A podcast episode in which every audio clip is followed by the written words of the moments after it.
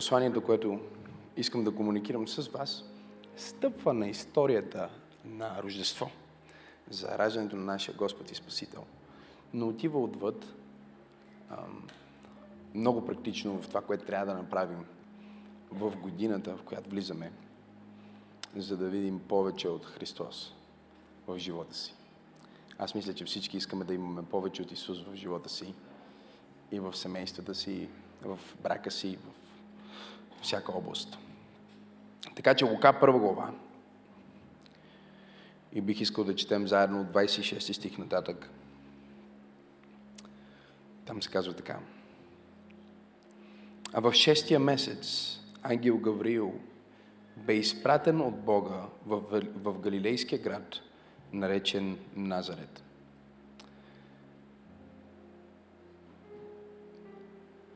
При една девица сгодена за мъж на име Йосиф от Давидовия дом. А името на девицата бе Мария. Главната героиня на днешната ми проповед. И като дойде ангелът при нея, рече, здравей, колко хубав поздрав. Здравей, благодатна, Господ е с теб.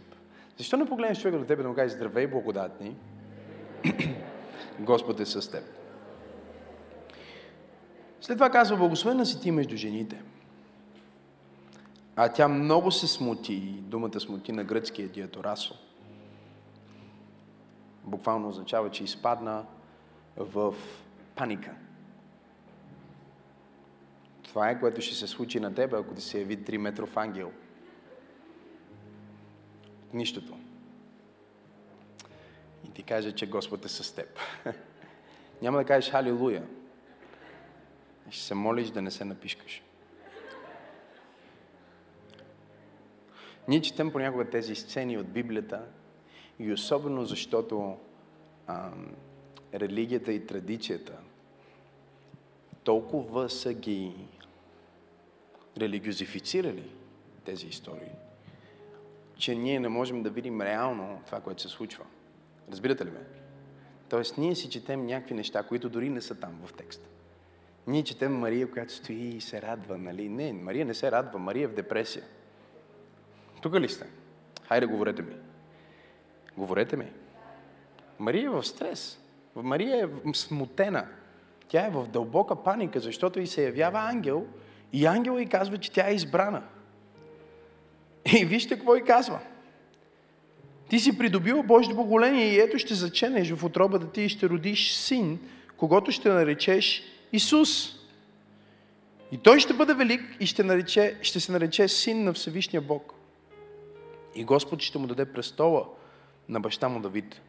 И ще царува на Тякововия дом до века. И царството му не ще има край. И Мария каза на ангела, как ще бъде това, тъй като мъж не познавам? И ангелът в отговор и рече, Светия Дух ще дойде върху ти и силата на Всевишния ще те усъни. Затова святото, което ще се роди от тебе, ще се нарече Божий син.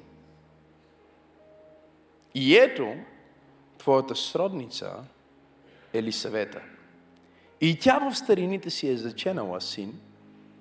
И това е шестия месец за нея, която е наричана неплодна. Защото за Бог. Защото за Бог. Защото за Бог. Няма невъзможно нещо. А Мария рече, ето Господната слугиня. Нека ми бъде според както си казал. Небесни Татко, благодарим Ти толкова много за привилегията отново да разгърнем страниците на Светите Писания, за да приемем от Твоето Слово всичко, което си благоволил да ни подариш в този сезон. Святи душа, аз те моля буквално да потопиш това място. Мисли през ума ми, говори през устата ми. И нека всичко, което Господ Исус Христос би искал да бъде казано, да бъде казано.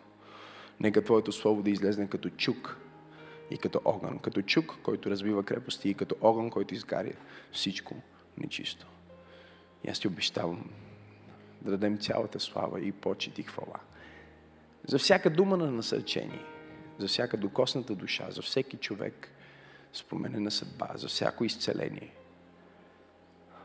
от тези няколко минути, които ще споделим в проповедта на името на Исус Христос, на когото съм и на когото служа. Амен. Амен. Ако си водите записки, моето послание днес се казва да спасиш света. Голин човек тебе му кажи да спасиш света. Звучи като нещо изключително грандиозно, невъзможно и непостижимо. Всъщност в момента, в който аз казах да спасиш света, или ти казах да погледнеш човека до теб и да му кажеш да спасиш света, 99% от хората в залата, които сме нормални,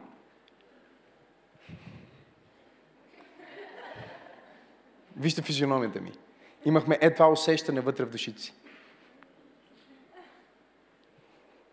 Точно аз ли? Точно аз. А, а, а, тази проповед може би е за някой в църквата, но не е за мен.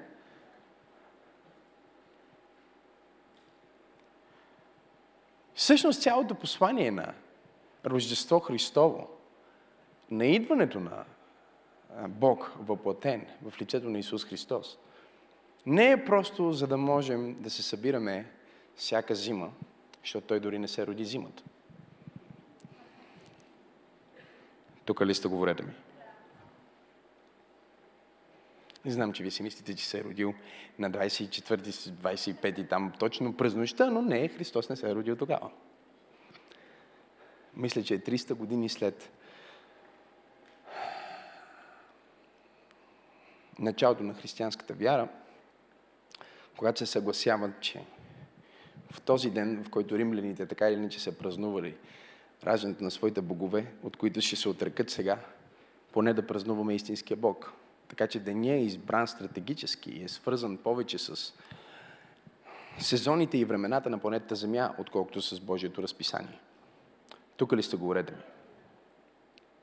И пак ние празнуваме Рождество Христово, правим рождествени служби, проповядваме рождествени проповеди, защото Рождество Христово не е толкова вързано с деня, в който Исус се роди, колкото с смисъла на Неговото раждане. Смисъла на Неговото раждане е много ясно изразен в името, което ангела заповяда на Мария. Ангела каза нещо много важно. Той каза, ще го наречеш Исус. Ще го наречеш как? Говорете ми. И, и, и, и знам, че в нашия превод нали, на името Исус и в, в английския Jesus и в испанския Исус, нали, на всички тези различни ам, езици, на които ние можем да кажем Неговото име, може да пропуснем очевидното, което всъщност ангела комуникира с Мария. Той казва Ешуа, кажи Ешуа, което буквално означава Яхве, Бог, спасява. Чрез това, което ти носиш, Мария, хайде да проповядвам на някой днес, Бог ще спасява. Бог ще спасява. И забележете сега, света чрез теб. Не случайно Мария изпадна в депресия. Мария е на около 12 годишна възраст. Знам, че вие я гледате на иконите като нали, а, Моника Белучи.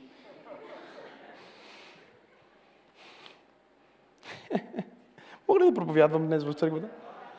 Но Мария е тинейджър. Мария е тинейджър и Библията ни казва, че тя е сгодена. Кажи сгодена. Ето обаче какъв е проблема, когато ние говорим за годеж, ние си представяме сгоден, като чуем, ние си представяме годежен пръстен и си представяме, че един мъж е отишъл при, едно, при една млада дама и е казва, ще се ожениш ли за мен, нали така? И де факто те може да се оженят, ама може и да не се оженят, нали? Защото може да се развали кое? Годежа. Но в еврейската традиция да бъдеш сгоден не е същото като в днешно време човек да бъде сгоден. Всъщност няма нищо общо. Да бъдеш сгоден е първата част на това да бъдеш а, обречен за някой, на някой. И затова, ако се сгодиш, например, днес ти можеш да се разделиш 100 човек без развод. Но в времето на Мария, да се развали годеж е като да се развали брак, даже по-тежко. И затова, когато се узна, че тя е бременна от Святия Дух, имаше опасност да бъде убита с камъни. Толкова сериозно беше това, което ангела и каза. Ангела дойде и каза на това 12 годишно тинейджерче, мога ли да проповядвам на някой? И това е важно в проповедта днес, да потъне в душата ти. Йосиф е бил на 18, защото според юдейската традиция няма по-добър момент и по-добра възраст за сгодяването от 18 годишна възраст. Той е минал своя бар мицва, събрал е паричките и е инвестирал. Брака на Йосиф и Мария е уреден брак. Вие не сте тук днес. Той не е паднал на едно коляно, за да я пита, ще се омъжиш ли, ще зажениш ли, ще бъдеш ли... Не, не, не, не, не. Майката и бащата на Йосиф са отишли при майката и бащата на Мария. Стана тихо в тази презвитерианска църква. Да. И са казали, какво ще кажете нашето момче? Скоро ще стана на 18, вашето момиче е на 12. Да ги съберем. И казват, о, супер, страхотно. Колко ще платите? Толкова ще платим. Окей. Йосиф трябва да работи една година, за да събере останалата част и да почувства какво означава да бъде баща, мъж, глава на семейство. И тогава ще направим втората част от сватбата, защото годежа е първата част от сватбата в тяхната традиция. И когато направим вече втората част от сватбата, те ще си легнат. Разбирате ли ме? Тоест, те практикуват една година въздържание от интимност. Въпреки, че те вече са сгодени, те са обещани един на друг.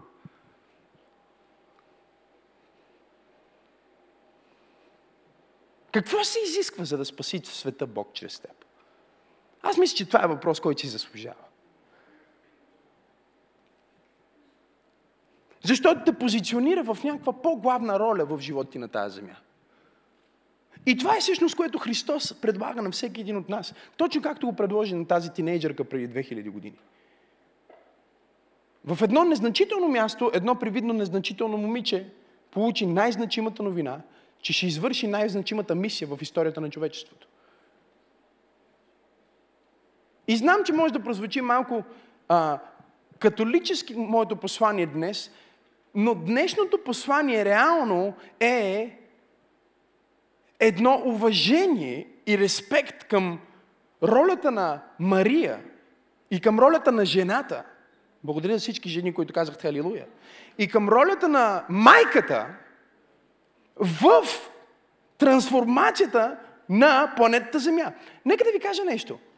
Бог отиде при това момиче чрез най-важния си посланник, а, а, а, Архангел Гаврил. Той не е ангел, той е архангел. Главният ангел – по име отива, за да й каже, ти си специална и ти си избрана и Бог чрез тебе ще спаси света. И Бог ме е изпратил да проповядвам на църква пробуждане на всеки млад мъж, на всяка млада жена, под звука на моя глас. И на всеки дядо, който си мисли, че времето му е изтекло и вече няма как той да спаси света. Бог ме е изпратил, за да ти проповядвам, че Бог иска да спаси света чрез теб. Бог иска да спаси света чрез теб. Божията мисия за твоя живот не е просто да живееш добре на тази земя, да ходиш на църква и един ден да стигнеш до небето. Божията мисия за теб на тази земя е да спасиш света. И знам, че това звучи грандиозно, знам, че това звучи все едно непостижимо, знам, че звучи грандоманско. Но Бог е грандоман. Ако не сте забелязали, нашия Бог не е микроман. Той е дефиницията на грандоман. Да, той създава малки неща, ама ги прави толкова много. че има повече живи организми на планетата Земя, отколкото можем да изброим. Ние дори не можем да ги не именуваме. Разбирате ли? Били сме на тази земя като човечеството на 6000 години. По начина, по който ние го знаем за човечеството. И, и ние сме преброили колко там живи организма. И тук говорим, дали, жираф, лъв, а, някакви такива там животни. Ние дори не сме влезнали в света на малките организми. Не може да ги преброим. Ако отидеш в градината ти, ако имаш такава, или в двора ти, ако имаш такъв, или градинката пред вас, пред блока ти, и просто вземеш една лопата и с тази лопата гребнеш една лопата и я сложиш в една кофа, в тази една лопата има повече живи организми, отколкото можеш да не именуваш. Ние служиме на голям Бог. Аз казах, че ние служиме на голям Бог. Ние служиме на голям Бог, който отива при малки хора, чуйте ме, и им казва, че ще направи големи неща чрез тях. Ние служиме на грандиозен Бог, който отива при нормални хора и им казва, че ще направи необичайни неща чрез тях. Ние служиме на изключителен Бог, който отива при оплашени хора и им казва, че ще извърши най-великите подвизи чрез тях. Да спаси света. Какво се изисква, за да спаси света? Първото нещо, което ние разбираме за нея, което чекваме в нашето послание днес, в нашата проповед днес, е, че тя бе посветена на някой или на нещо. Тя бе посветена и това е което се изисква от теб, за да промениш света. Да бъдеш посветен на някой, да бъдеш посветен на нещо. Ето как говори религиозният човек днес, свръхдуховният човек днес. Той казва, аз трябва да бъда свободен, за да разбера какво е Божието призвание за мен. Трябва да бъда неангажиран с, с служение или с нещо, за да разбера каква е голямата, хайде говорете ми, големия призив на Бог за моя живот. Но истината е, че винаги, когато Бог търси човек, който иска да издигне на планетата Земя, той си намира човек, който има някаква работа. Човек, който е посветен на нещо или на някой. От всички момичета в Израел и в това малко местенце, в което Мария живее, само една е избрана. И аз мисля, че едно от основните неща, които послужиха на Божия избор и неговото намерение, беше, че тя беше обещана на някой и тя бе посветена на някой. Тя бе посветена на нещо. И нейното посвещение е адреса, на който Бог изпрати нейното велико призвание да спаси света. Опитвам се да ти кажа, че посланието на Рождество Христово, посланието да спаси света, от какво да спаси света? Исус дойде да спаси света от сигурна смърт. Исус дойде да спаси света от вечния страх, от тъмното. Нещо повече, Исус дойде да спаси света от тъмнината в света и от тъмнината в нас. Но той идва при някой, който е посветен. Кажи посветен. Посветен на някой. Живее за нещо друго, освен себе си. Тя е там и чуйте ме. Единствените въпроси, които Мария задава, са свързани не с нейните претенции, а с нейното посвещение. Как ще стане това, тъй като мъж не съм познала? Аз съм сгодена, аз съм обещана. Аз не мога да наруша това, на което съм посветена. Ангел и казва, знаеш ли какво? Не само, че нямам нужда да нарушаваш това, за което си, на което си посветена. Нещо повече. Силата на Всевишния ще дойде върху твоето посвещение – Силата на Всевишния ще дойде върху твоето постоянство. Проповядвам на някой за 2022. Силата на Всевишния ще дойде върху това, че ти имаш някаква рутина и нещо към което се връщаш. Към... Ти си предвидим. Бог казва, а, да, знам, че той ще бъде там, знам, че той ще направи това. Затова силата на Всевишния ще дойде върху тебе. И знаеш какво? какво? В момента е шестия месец, откакто твоята сродница, Елисавета, която бе наричана също неплодна, е бременна. И всъщност това, което Бог прави в нейния живот, е за да бъде прецедент за твоя живот, че е възможно. Това, което Бог прави в моя живот, е за да стане прецедент за твоя живот, че е възможно. Това, което Бог прави в моето семейство, е за да бъде прецедент за твоя живот, че е възможно. Не знам на кой проповядвам днес. Това, което Бог прави в църквата, е, чуй, за да бъде прецедент, че е възможно. Но проблема ни много често е, че когато Бог даде свидетелство на някой друг, ние не виждаме неговото свидетелство като прецедент за това, че Бог може да го направи и за нас, а го виждаме като нещо, което е несправедливо. Благодаря за това тихо амин, което казахте там отдясно в ъгъла. Кажи посветена, кажи посветен на нещо. Готови ли са за втората част? Втората част обаче, сега ще, ще ви провокирам, защото това е едно от тези провокативни получения. Е, че ангела и каза, знам, че ти си посветена и знам, че ти си имаш твоите планове. Представяте ли си една жена, която планира сватба? Хайде, говорете ми.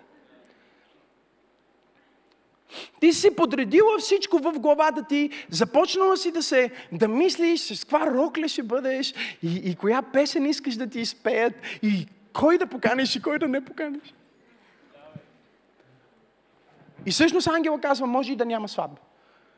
Нещо повече. Бог може да направи така, че ти да, да станеш известна като прелюбодейка. Стана тихо в тази презвитарианска църква. Разбирате ли, че всъщност ангела и каза, твоята репутация ще бъде разрушена напълно? Твоята вяра в това спасение, което ще приемеш, ще ти промени цялата репутация. Никой няма да повярва, че ти си заченал от святието. Вижте ги всички тия лицемерни мъже, които седят днес в службата, кимат хубаво и казват амин и алилуя, когато четем. Искам си представиш, че твоята жена идва при теб и ти казва, скъпи, бременна съм. Ама не от теб. О, ще започнеш да имаш не коледен дух, някакъв друг дух. Mm-hmm. Как така не си бремен? Как така си бременна? Ами бременна съм на не от теб. От кой си бременна? От Святия Дух.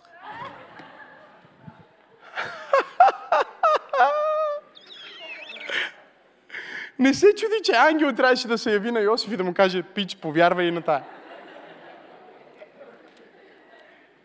Разбирате ли, ние четеме тази история все едно, това е най-очевидното нещо, нали? И после виждаме Мария, там в обора, с сено навсякъде около нея ягънцетата, бе, и те са там. Исус е в сеното. Защо? Защото така го иллюстрира религията. Мария не е била в обора. Никога. И не е имал никакво сено. Ако сте ходили в Израел. Христос е бил поставен в, най-вероятно в каменно корито, в което, от което се хранят животните. В стаята, в която животните спът. Защото, когато е студено, ги прибират вътре. Едно време са ги прибирали там, където и хората живеят. Не знам дали разбирате какво ви провяда. Но ние имаме всички тия картинки, нали, за тримата мъдреци, които дойдоха от изток. Никъде в Библията не пише, че са били трима. Но на всяка картичка, нали, има трима мъдреци и много овчари. А мъдреците и овчарите дори не са се засекли. Разминаха се с около две години.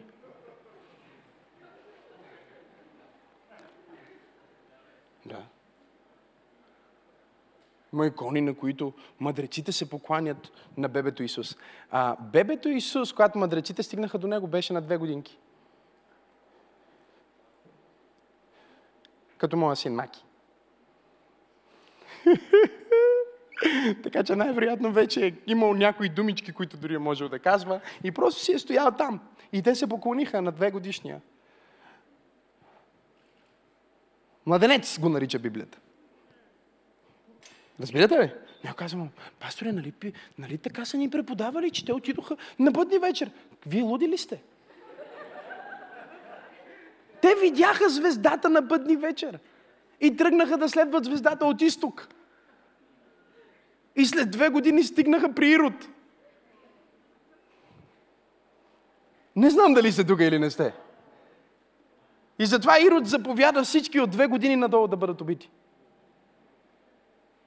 Защото те казаха, видяхме звездата му, която изгря, раждането на Великия цар, бе свързано с явяването на нова звезда в небето. После всички други задръстени християни, които смятат, че мъдреците са били астролози. Тъпи, тъпи, тъпи, тъпи, тъпи. Толкова много тъпи хора има на планета Земя. Не знам какво да правим сега. Да ги научим, да им кажем, да им проповядваме, да им дадем да четат. Те са били астровози. Не са били астровози. Мъдреците са клас хора в изток, като Седрах, Месах и Авденаго. Като Даниил, които са разбирали знаците и времената и с сънища и знамения Бог ги е водил, но са вярвали в Бога на Израел. Те мислят, че са гледали там горе дракони, съзвездия, големи мечки, полярни мечки, малки мечки. Да. Даже говорих с някой, нали, за това, че ние не вярваме в зодиите. Такова, ма нали дори мъдреците следваха зодиите.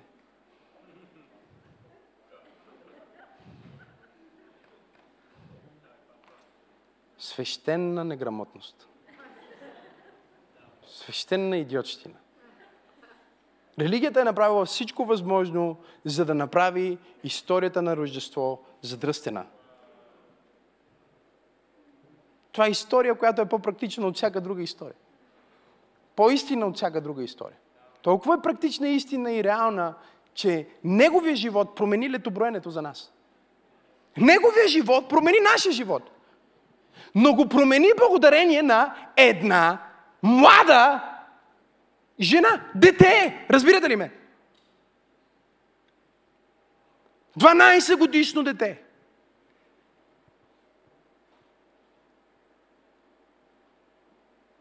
Което бе посветено на нещо. Колко 12 годишни познавате вие, които са посветени на нещо?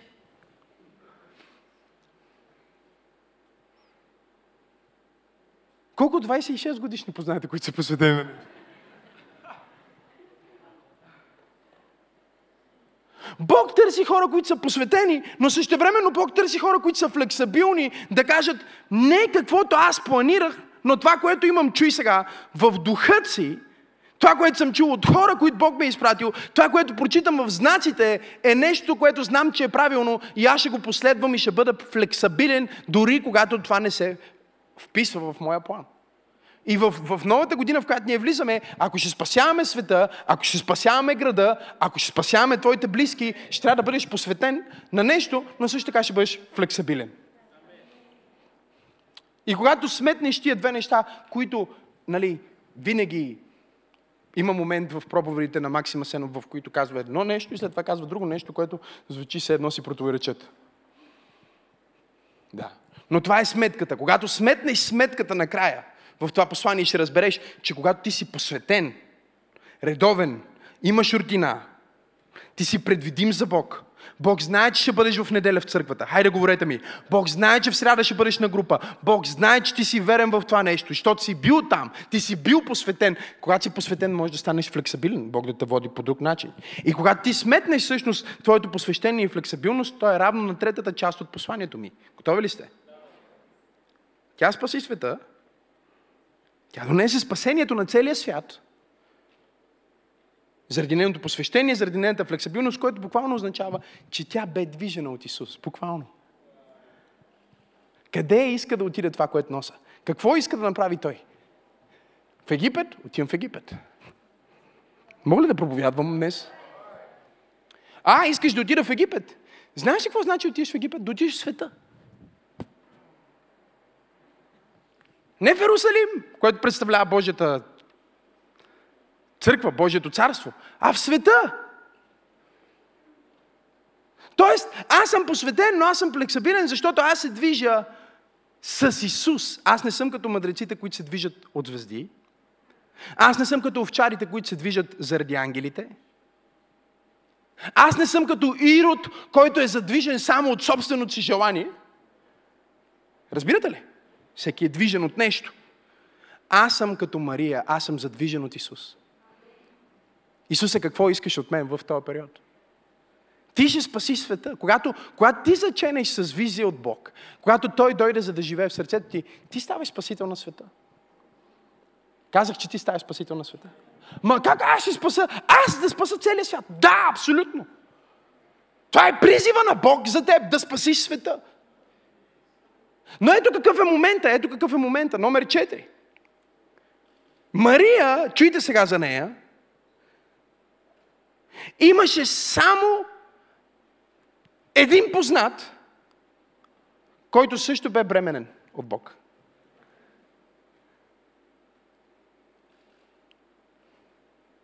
И Библията ни казва, чуйте, защото ангел и се яви в шестия месец. И когато ние четем в шестия месец, шестия месец от кое? Шестия месец от зачеването на Йоанн Кръстител. Тоест, Елисавета вече беше в шестия месец. Мария ще зачева от Святия Дух. И Библията ни казва, чуйте ме сега, в момента в който ангела и каза, Елисавета също е бременна от Бог, тя е заченала по свръхестествен начин. Вижте какво прави Мария. Библията казва, тя стана и отиде при Елисавета. Тя веднага отиде при, Елисавета. И всъщност нещо повече, което много хора пропускат в Библията, е, че тя прекара първото три месече от бременността си с Елисавета. Тя не си тръгна от Елисавета, докато не се роди Иоанн. И първото три месече е най-чувствителният период от бременността.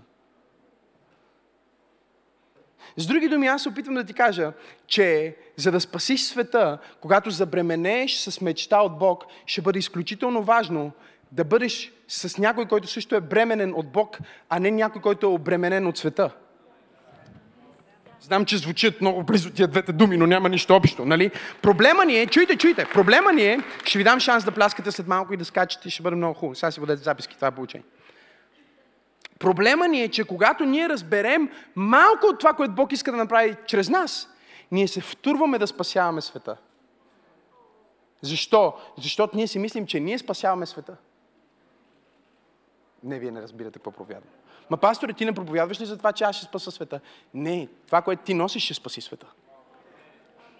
Аз ти преподавам в момента как това, което ти носиш от Бог, в отробата си. Разбирате ли ме? Отробата е духа в Библията. Разбирате ли ме? Това, което ти си взел от Святия Дух в отробата ти, твоя талант, твоята дарба, твоето призвание, твоето и е, всъщност, чрез това Бог ще спаси света. Ти не можеш да спасиш никой. Всички го знаем. Ти си единственият, който си мисли, че можеш да го спасиш. Твоя колега. Или любимото ми, жените, които искат да спасат мъжете си. Аз ще го спаса, аз ще го промена. Не, няма да го спасиш, няма да го промениш. Само Исус може да го спаси и да го промени. Хората, които искат да спасат семействата си и почват да ги индруктинират, от сутрин до вечер им говорят за Бог. Господ да пази от такива хора. Чуйте ме, аз дори съм спасен и имам такива познати, които искат пак да ме спасат. Аз вече съм спасен. Аз съм пастор и те ми проповядват. Те ми искат да, да, да ми дадат Христос, да ме спасат. Колко от вас познават просто нахални християни? Честно, да помагай да ми просто, да знам, че не съм сам. Нахални, нахалстващи. Те си мислят, че те ще се втурнат сега в първото три месече да спасат света. Не, в първото три месече трябва да намериш някой, който отдавна, преди теб, не знам на кой проповядвам днес е хванал нещо от Бог, който е тръгнал, който вече е неговото има очички, ръчички и сърце и е живо. Не знам на кой проповядвам. И когато ти намериш някой такъв в живота ти, трябва да кажеш, аз ще остана в най-чувствителните периоди на моя живот, когато се съмнявам в себе си, когато се съмнявам в дарбата си, когато се съмнявам, че наистина ще се справя. Аз нямам нужда от обременени хора, аз имам нужда от бременни хора. Хора, които са бременни от Святия Дух. Не знам на кой проповядвам днес, но имам някой някой в църква пробуждане, който, има, който е бременен от Святия Дух, който носи нещо от Бог в духа си. И трябва да се заобиколя с такива хора, ако ще спасявам света. Не мога да се заобиколя с други хора, които току-що са заченали също. Не знам на кой повярвам днес. Защото и те не знаят какво правят. И те са на същото пътешествие като теб. И те току-що са започнали. Ти трябва да намериш Елисавета. О, Боже мой! Мога ли да проповядвам малко за тази жена? Елисавета, която с радост приема да не бъде главният герой в историята. Слава на Бога! Представете ли си тази бременна жена, която Бог ги казва, ти ще родиш велик човек, но той всъщност целият му смисъл на живота ще бъде да подготви пътя на тази по-малка твоя братовчетка. Още една изненада. Йоан Кръстител и Исус Христос са братовчери. Да, те са роднини. И големия брачет Казах, че ще бъде ултра мега практично проповядване и получение за Рождество, което със сигурност много от нещата, които чувате, вие дори не сте, вие сте ги чели в Библията, но вие не можете да осъзнаете, че всъщност това е, което Библията ви разказва. Вие имате ли голям брат или сестра? Някой от вас? Помахайте ми. Да. Били братовчет.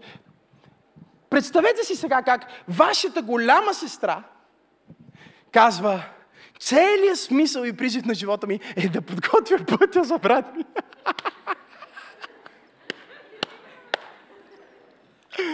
за най-малкия брачет. Той ще бъде спасителя на света. Не аз.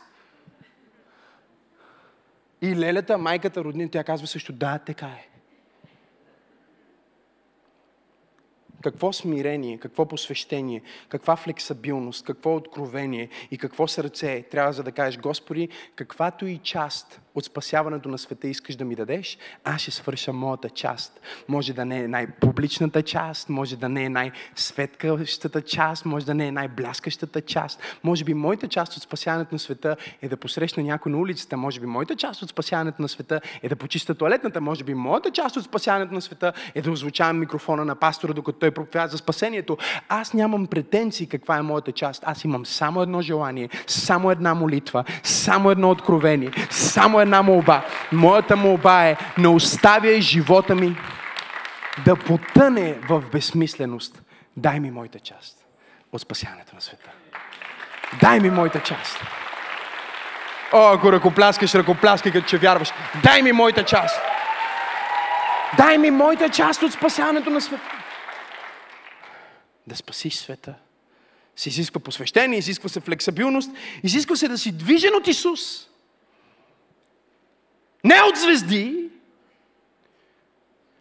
не от ангели, посланници, не от своето желание. Мария нямаше нищо от това. Тя имаше само това, което носи Исус Христос. И тя трябваше да бъде водена от това, което носи. И да се заобиколи с бременни. Тя имаше само един приятел. Разбирате ли? Ето какъв ни е проблема на нас в тази 2022 година, в която влизаме. Проблема на много хора, Дани, е, че ние имаме също като нея един приятел, който е бремен от Святия Дух, но ние не прекарваме време с него, а прекарваме време с всички други, които са обременени. Ние ще им помогнем. Ние на тях ще им послужим, нали? Добре, бе, пасторе, нали? Целта ни е да послужим на хората. Да, за да послужиш на хората, трябва Бог да послужи на теб. Не, не чухте какво казах. Ама ние не трябва ли да, да, да спасим света? Нека първо да спасиме теб, а? Става ли?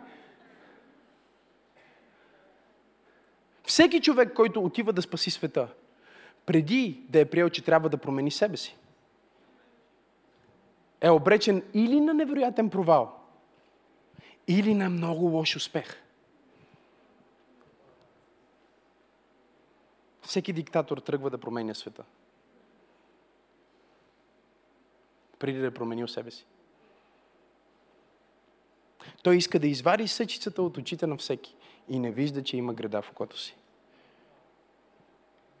Изисква се много голямо смирение да кажеш, аз имам голямо призвание, но сега трябва да се смира по Елисавета и да слушаме Елисавета в първото три месече. Не е найс. Не знам на кой повядвам днес. Повечето жени днес биха казали, чакай малко, аз ще раждам Бог, тя ще ражда пророк. Къде е нивото?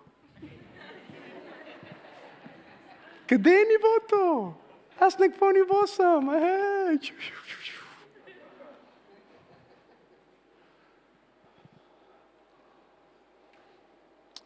Ако си твърде голям, за да се смириш, си твърде малък, за да Бог да те издигне.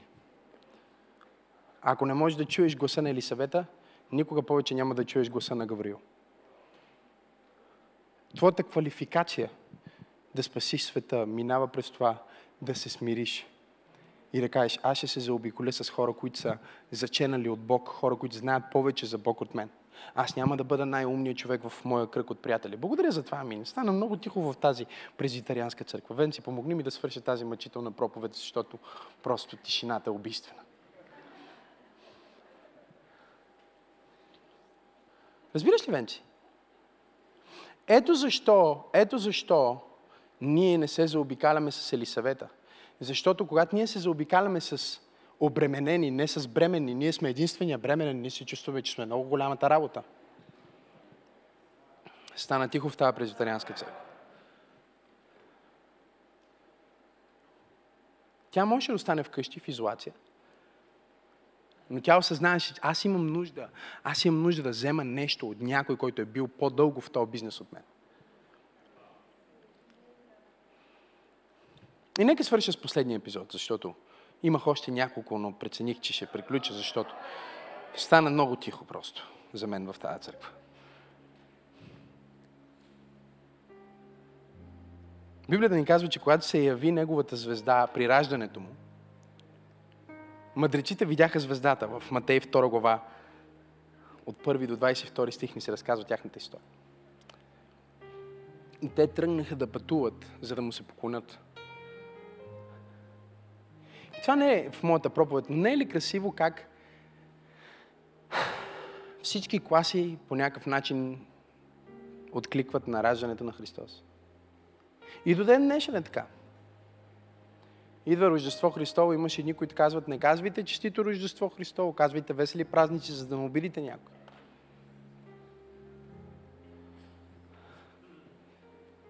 Наскоро говорих с един лидер на голяма организация. Той казва, бихме искали да ви поканим на нашия коледен базар. Скам имаш преди за Рождество Христово. Човек каза, да, да, просто даже и коледа сега малко ни притискат да не казваме коледа, да казваме весели празници. Да не казваме коледен базар, да казваме празничен пазар. Отвън малко ни притискат. Защото много голяма част от хората, бизнес хората, които работим, са от Близки изток.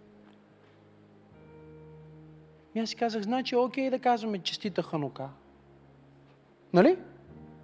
Няма проблем да казваме честит Рамазан, Рамадан, там как се води. Няма проблем. Но когато стане дума за раждането на Спасителя, трябва да кажем весели празници, защото някой ще се разсърди.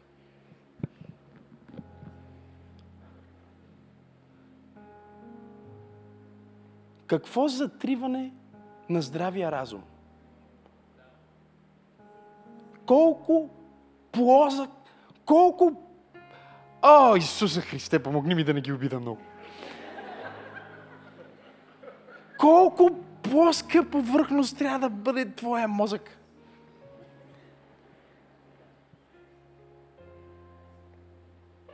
За да не видиш, че всъщност няма проблем да говорим за йога, няма проблем да говорим за Буда, няма проблем да говорим за Аллах, Мухамед, няма проблем да говорим за Яхве и за Ханука и за всички празници и всички имена и дори няма проблем да ги смесим. Разбирате ли? Няма проблем да ги смесим. Няма никакъв проблем да се празнува Хелоуин. Това не обижда никой в училище. Няма никакъв проблем. Но когато кажеш Исус Христос, какво стана? Знаете ли, ако няма никакво друго доказателство, че Исус Христос е истинския Бог, аз мисля, че това е най-голямото доказателство. Аз мисля, че това, че Той е в отделна класа, сам със себе си, в небето. Аз опитах да проповядвам в побуждане, обаче съм заспиване. Той е в отделна класа, сам със себе си. Всички други могат да се миксират. Него не можеш да го миксираш с никой друг. Знаеш ли какво става, когато го смесиш с Буда? Буда изчезва.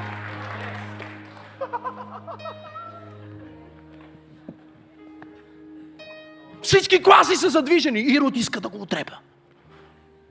Овчарите отиват да му пеят. Те са овчари, с празни ръце. Само хваление носят. Богаташите идват с мангизи. Не бяха трима милиардери. Нали? Както ги рисуват на картичките. Трима мъдреци от изток. Пътували пеша. Без кервани, с по едно малко ковчеже. С ливан смирни злато. А, Исуса Христе. Изгори всяка такава тъпа картичка, моля те. Никога не подарявай такива ереси на хората около теб. Мъдреци, трима мъдреци. И като ги гледаш, бедни изглеждат тия хора, изглеждат мизерни. С едни геги, дървени такива отгоре. Аз мисля, много хора бъргат мъдреците и овчарите. Нямат нищо общо. Не бяха трима мъдреци, но донесоха три вида дара. Ливан, Смирна и Злато. Които символизират, че Исус Христос е пророк, че е цар, че е свещеник. Символизират, че Той ще бъде помазан с това специално миро за възкресение от мъртвите. И всички тези, ние не знаем, може да са били 60, 100 или 100 и 50. Никой не знае колко са били точно. Но те са отишли, тези мъдреци. И са донесли тези велики дарове. Знаете ли защо донесох тези велики дарове? Защото Йосиф и Мария бяха доста бедни. Йосиф и Мария дори не можаха да си направят класическата сватба да съберат, разбирате ли, майка и на Мария да ходи с тефтерчето и да записва кой колко е дал.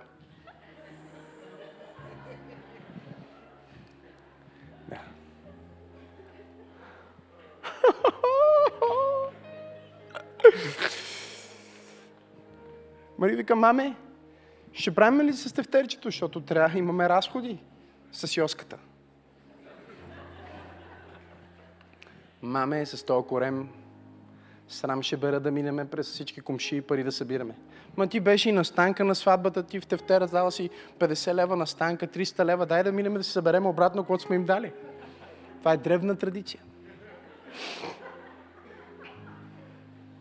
Маме, няма как. И затова, когато отидоха да представят Христос в храма, пише и донесоха дар според писанието, две горголици – Знам, че не сте чели Библията, затова ще ви го обясня. По принцип, дара не е две горголици. Две горголици е изключението за изключително бедни хора, които нямат възможност. За първороден се носи и друг дар. Но те нямаха възможност. И сега са минали две години, ходят напред-назад по Египет, крият се. Христос им е донесъл до този момент повече мизерия, отколкото щастие. Има ли периоди в твоя живот, в които изглежда като че твоето общуване с Бог и следване на Исус Христос ти носи повече загуба, отколкото печалба? Ако никога не си имал такъв период, нека те благослова с тази рождествена благословия.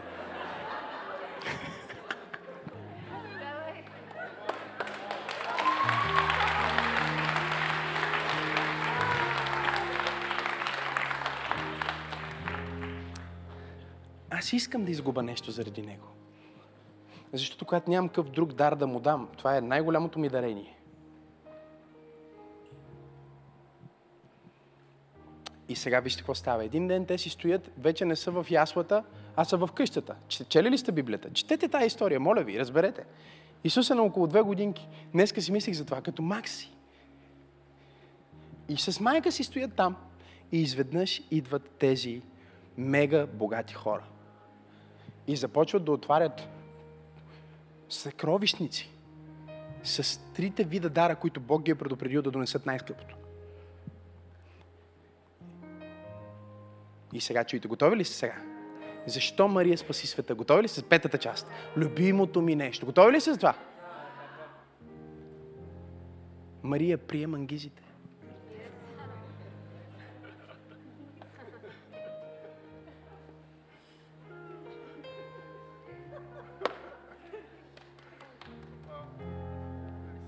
спират 10 С-класи пред входа на Виктория Йовева.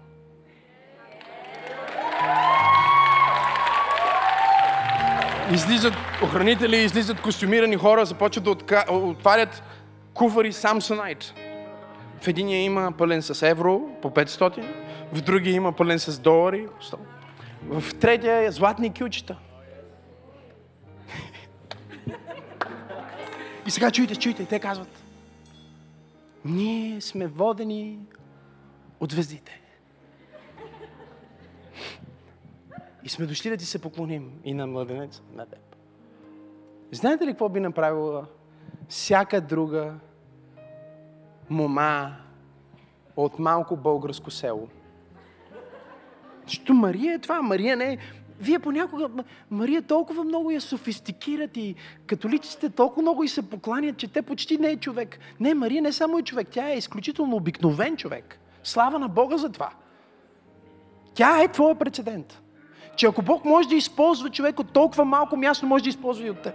Че ако Бог може да използва толкова малко дете, може да използва и теб. Че ако Бог може да използва някой, който няма никакво образование, никакъв статут, никаква известност, да направи най-великия подвиг, да роди спасението на целия свят, Бог може и ще използва и теб. Извикай, ако вярваш. Хайде! Мария е твой прецедент. И тя стои там. Младенецът е там. И прави това, което правят младенците. Разбирате ли? Някой си представят, не, Христос държи свещените писания и чете.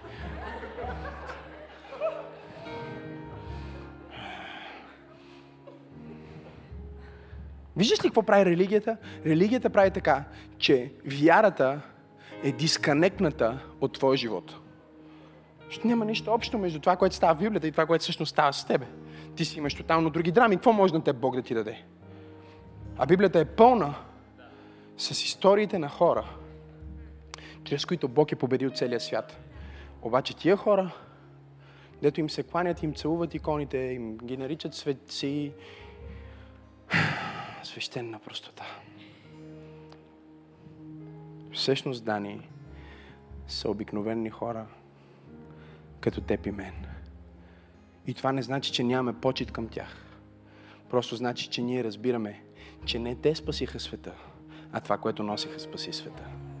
Но как, как се квалифицират? Ето как се квалифицират. Мария не каза това, което всяка жена в тази зала би казала. Ето какво би казала първо жената. Ама вие сигурни ли сте? Ще ви гледаме с класите тук, не знам какви сте. Утре да не искате нещо от мен, а тук коя звезда? Тая звезда или някоя друга? Ние сме си обикновени хора, да не сте за друг адрес.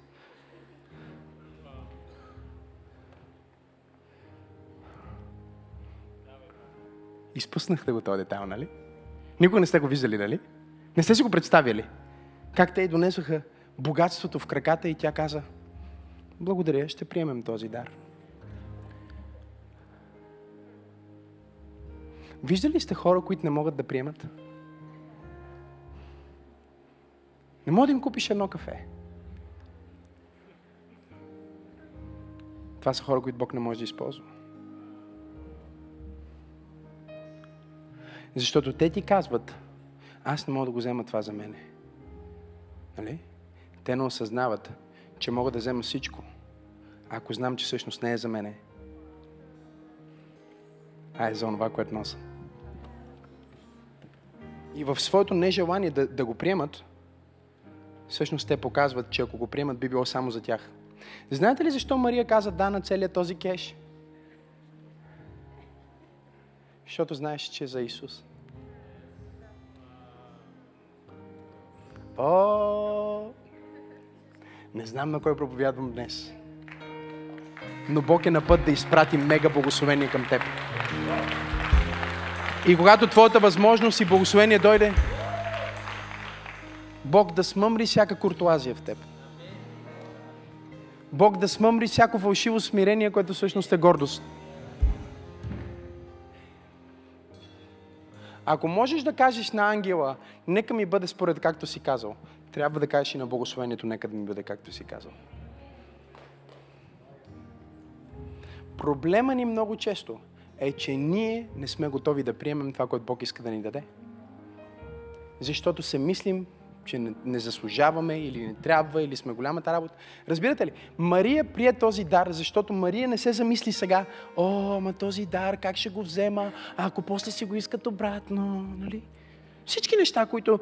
Разбирате ли, Мария израсна в бедност, но нямаше мисленото на бедняк. Израсна в, в бедност, но нямаше мисленето на беден човек. Защото тя осъзнаваше, целият този ресурс, който идва към мен, аз трябва да му кажа да, да го взема и да го ползвам за Исус.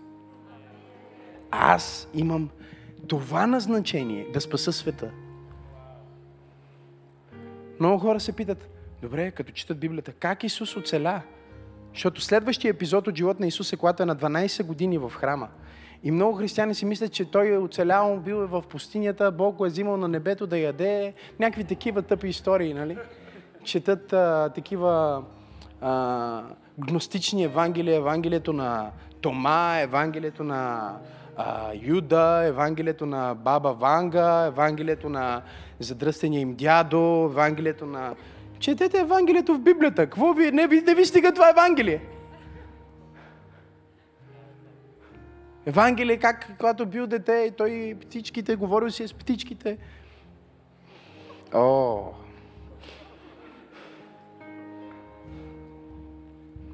О, Исусе! Спаси ни!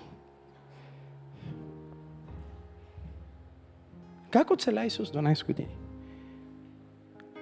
Не случайно да 12 години, защото от тогава има право да стане чирак и да заработва пари. Нали? Сина на дърводелеца. Още една тъпост. Много, много голяма глупост, за която ви прощаваме, защото превода е неправилен.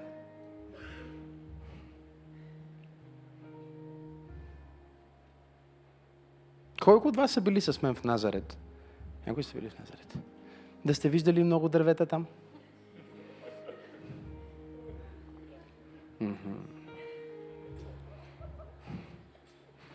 Да ви шокирам ли сега? Така и така почнах с шокове, шокове, шокове. Защото хората не са чели Евангелието никога. Един ден ще направя, може би на другото Рождество ще направя проповед. 15 неща за Рождество Христово, които не знаеш. Или си мислиш, че знаеш. Защото има много неща, които хората си мислят, че да, Исус е син на дърводелец. Не, най-вероятно е бил каменар.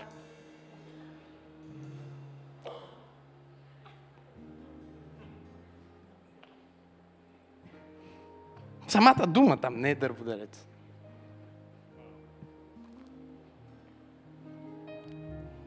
Ама моя пастор, е, твоя пастор те е доведе от там, където си. Сега слушай този пастор да се оправиш. Моя пастор, моя пастор ме учил, че има трима мъдреци, които са отишли при бебето Исус на две годинки.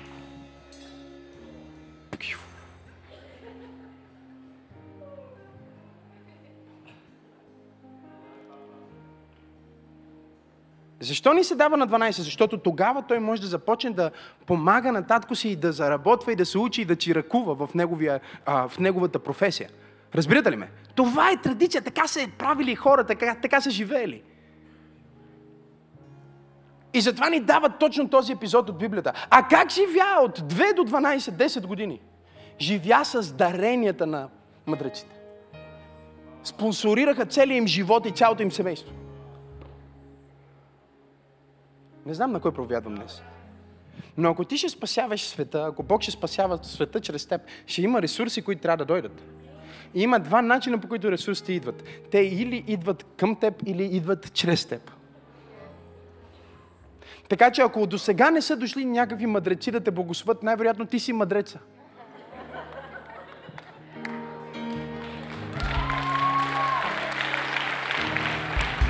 Аз пророкувам и декларирам, че някой ще открие своето призвание на мъдрец.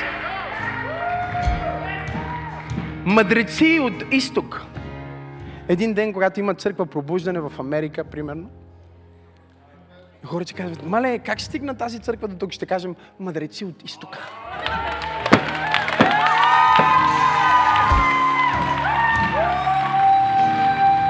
Изпратиха. Разбирате ли? Хората казват, как така толкова много дарения стигнаха до всички тия хиляди, 2022 деца, даже са повече. Това са 2022 семейства.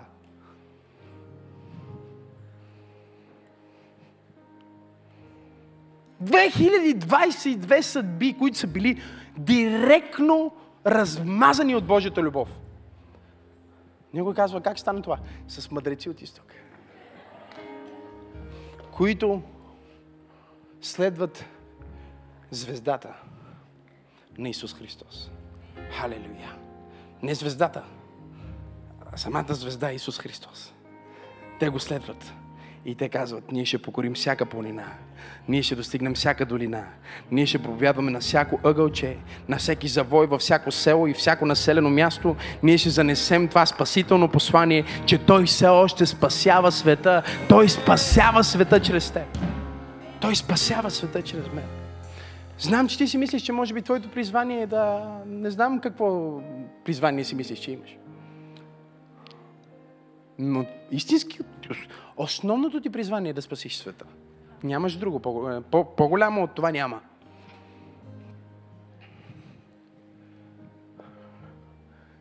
Ти ще спасиш света.